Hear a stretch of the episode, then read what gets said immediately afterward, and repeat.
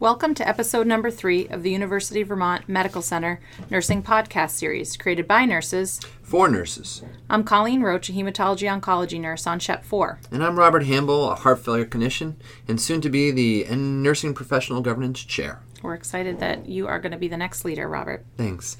You know, I want to take a time to just acknowledge that this is a challenging time at the hospital, and we know we are going to get through this. And hopefully down the road, we can use this platform as a way to help bring people back together. But for this podcast, we really want to continue to focus on all the great work we're doing. It's our attempt to share new initiatives, current events, and a chance to celebrate some of the great work that's happening at the hospital. We've got a couple guests here today to share some of their work. Colleen, you're right. We do a lot of great stuff, and part of this podcast is to highlight some really cool things and initiatives that are going on at the hospital. And we're here today to kind of talk about one of them. Who do we have with us today? We got Kate Bonnet here. She's a nurse from Baird Six, general surgery and trauma floor, and she's been part of a task force working on nursing mentorship. Welcome, Kate. Good morning. Good morning, Kate. Thanks for coming after a night shift. We appreciate it. No problem. So tell us a little bit about why your why the task force decided to work on nursing mentorship. So the whole goal of our task force is to retain nurses here at the University of Vermont Medical Center and to really foster relationships on the floor and throughout the hospital. One of the biggest reasons nurses throughout the country said they're leaving nursing is a dissatisfaction with their colleagues. We want to keep our nurses here and have good relationships and feel like we're really a family. Well, that's a good reason to get this task force started. So tell us about um, mentorship and maybe how how you could get in, involved both on the mentee side and being a mentor. So our mentees will be the new grads right after they finish their orientation with their residency. That when they're done working with their preceptors, their mentees will pick up right where they left off. If you want your preceptor to be your mentor, you just need to ask them and maybe have them fill out a one-page application. One page? Yep, you never hear of that. So it's actually, you can just get it done in like ten minutes. Yep. So not a big time commitment, okay. Your mentor is there to help the mentees with situations like, you know, my family lives in Connecticut. I have to work Christmas. Like, I'm really bummed I'm not going to be with them, or I'm working night shift. I don't know how to work the night shift, never done this, kind of. So it's kind of interesting. Like, the mentor's role is not just about drips. It's more about talking about life as a nurse, to kind of deal with those hard days when you feel like you just don't know where to go. That's your resource to really kind of make you feel like you have roots here in Vermont and that it's not you're on an island. You've got people here to help you. Exactly. I can't tell you how many times coworkers have told me, or I've told my coworkers, you know, if it wasn't for you guys, I wouldn't be here anymore. Isn't that like the truth? So yeah. Much of what our what we love about what we do is the people, is we, the do people we, we do it with. It's a, a tough job to be in, and our coworkers are become like our family. Yeah. It's a team sport. Yeah. Being a mentor sounds like this really heavy thing to do, and it's really just being there for our people. But if you feel like you need help, is there going to be support for these people? Absolutely. We have uh, the R N mentorship at U V M health dot org email address that people can reach out to with questions, or if they need help with their mentee, or if they can't find the application on the SharePoint site, or really anything at all. There's multiple task force members checking in there. Is there any like formal training that will be done? There's a three-hour training session in August and September for people who are interested, kind of going over conflict resolution and kind of learning styles and all that kind of stuff. And what's the time commitment? Are they expecting mentor and mentee to do like a one-year term, or is it just kind of open-ended? You are required to have a one-year relationship with your mentee or mentor, um, and there's a one-month, you check in once a month with each other and see how you're doing. The check-ins are not paid. Um, we're hoping that eventually this mentorship can help get to staff nurse three, staff nurse four, stuff like that, and just kind of grow your own professional development, get relationships on the floor, make everyone feel more confident on their floors. Great initiative. Yeah, I'm really excited. I'm hoping this really, there's a really great buy-in by people. Um, please go to that email address. Can you give it to us one more time? The R N mentorship at U V M health dot org. This is just a really great way for nurses that have been here a while to really invest and the new nurses to really bring them along. Um, I'm excited about it. Thank you so much for your time, for being here today. Thank you, guys. Thanks, Kate. Time for you to go home and get some, some rest now. Yeah. In September, we have a couple of things that are coming up that are time-sensitive, so we want to bring them to your attention. Nursing Professional Governance, or N P G, has a call for new members. Um, they're looking for people who are interested in becoming part of uh, shared governance. The application deadline is October first, and you can email n p g at u v m health dot org or go on to SharePoint to get the application. There's also the second annual Critical and Progressive Care Conference. It's on September twelfth, it's a Wednesday, and it's being held at Trader Duke's Hotel in South Burlington. There's posters all around the units if you want to sign up, and I heard that it was a great turnout last year, so something definitely worth going to. Yeah, this year Doctor Johannes Steiner is going to be doing a presentation on L V A Ds. It's really exciting. So uh, thanks again. Uh, that's some cool information, and I think we have something really cool about wellness now. We're going to talk a little bit about self-care now. As nurses, we really should be exemplifying a healthy lifestyle, but that's not most of our reality. I know I struggle with trying to fit it all in.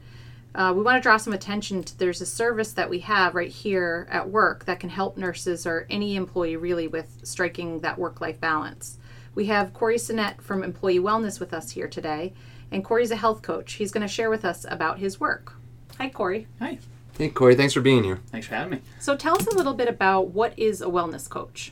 Yeah, so um, wellness coach, when everybody thinks about a wellness coach, they think um, physical activity, they think nutrition. Uh, we touch on all dimensions of well-being throughout the year, um, through one-on-one health coaching, through our campaigns that we have throughout the year, whether it might be financial well-being, uh, physical well-being, stress management, safety. We really touch on all the dimensions. That's great. You guys take like a holistic approach as opposed to just looking at one aspect. So, you know, when we were preparing for today's meeting, I was really struggling because when I look at a wellness coach, I think of, all right, well, it's going to help me, you know, get more fit, watch, as you said, your diet. But what are some of the other cool things that you really focus on that may fall outside of the, you know, well body thought? Yeah, so um, we are a resource for employees. Um, so whether it's connecting them with um, E F A P, Uh, the Employee and Family Assistance Program, um, on working with stress management, um, a work issue, a, a home issue. Um, it might be connecting them with a resource for financial well-being. Um, they might have come across a, an issue of a dire need where they need to travel um, for uh, an unexpected event, um, a family emergency. We have um, programs that help um, support people financially. Um, and we also have uh, people who are planning for different life events, whether it might be a kid going to college or retirement. Um, so we, we really do touch on just uh, on more than just uh, the physical dimension. Um, it's all the dimensions of well-being. And a lot of times we have people come to us who want to get connected more to their coworkers or connected to their community. So we, we are a resource, again, for making that connection for employees. That sounds like you guys have a pretty broad um you know, job and meet people where they're at to try to make them their best self. That's that's great. Tell me, like, how many sessions do you typically do, and how would somebody uh, initiate having a wellness coach, and um, where do you guys actually meet? Yeah, so the biggest thing is people don't need to go at it alone when they have a goal. Um, and a lot of people keep their goals in their head. They never write them down on paper. They never say their goals out loud. And um, that that ends up getting put on the back burner. Um, whether they're caring for patients or caring for family, um, they put their needs, our employees put a, a lot of times put their needs last. Um, and they don't need to go at it alone. Um, so we um, make it as easy as possible for employees. We can go to their, their site. Um, we have um, offices at multiple sites. Um, Uh, at our locations um, throughout the organization, um, and they can come to us, um, and it's typically about three to five encounters, um, spaced about two to four weeks out, so they have some time to work on the goals that we set um, within our um, meetings. And it's it's really about creating smart, attainable goals and getting them down on paper so people can see them um, visually, and, and kind of just help remind them of their goals that they have. Good. Having someone that you're kind of accountable for for meeting your goals, yeah, I think helps. So if somebody wanted to find out more about what you're doing or how to get in contact with you, what's the best way to reach out? Yep, email wellness at u v m health dot org um, and say, hey, I heard about this health coaching thing. I want to know more about it. And then we'll get them connected. Yeah. Is there any uh, things that are coming up recently that you want to point out? Yeah, um, so we have um, our incentive uh, program for employees that are probably doing things already, whether it's going to the primary care physician, going to the dentist. Free money, right? Uh, free money. So employees have till August thirty-first to log their incentives on the portal, my blue health dot b c b s v t dot org, um, or email us and we'll get it to you.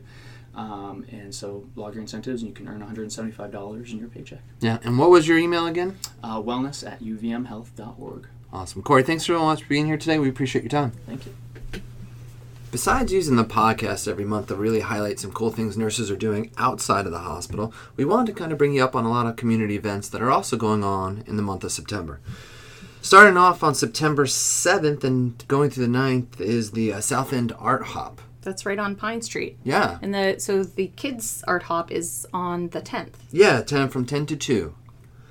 There's also a uh, Champlain Mini Makers Fair in Shelburne Farms, and that's a bunch of arts and crafts, science, and engineering do-it-yourself projects. Whoa, whoa, whoa. You are totally underselling this. There's going to be drone competitions. There's going to be robot demonstrations. You sound excited about this. I'm bringing my kids to the Robot Battle League. I All mean, right. That's going to be amazing. So hopefully I'll see some people there um, for it. And then also there's one last thing. This is going to be a little bit of a drive, but when we saw it, we thought we had to bring it up. So down in Brattleboro, there's going to be a Bacon Fest. Are you really promoting this as the heart failure clinician? Well, I called and they confirmed they'll only be f- serving low-sodium bacon, so it'll be perfectly fine. But you're going to uh, be policing everyone. Two everyone. slices only. Yes. Um, so on September eighth, um, they are having a Bacon Blues and Brews Festival down in Brattleboro. So try and hit combo, that combo, bacon and beer. Yeah, I know. It's going to be awesome.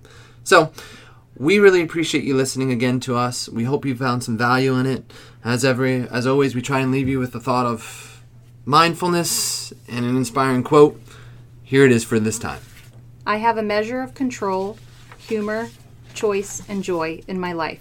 My situation has not changed, but I have. Thanks for listening and have a great day.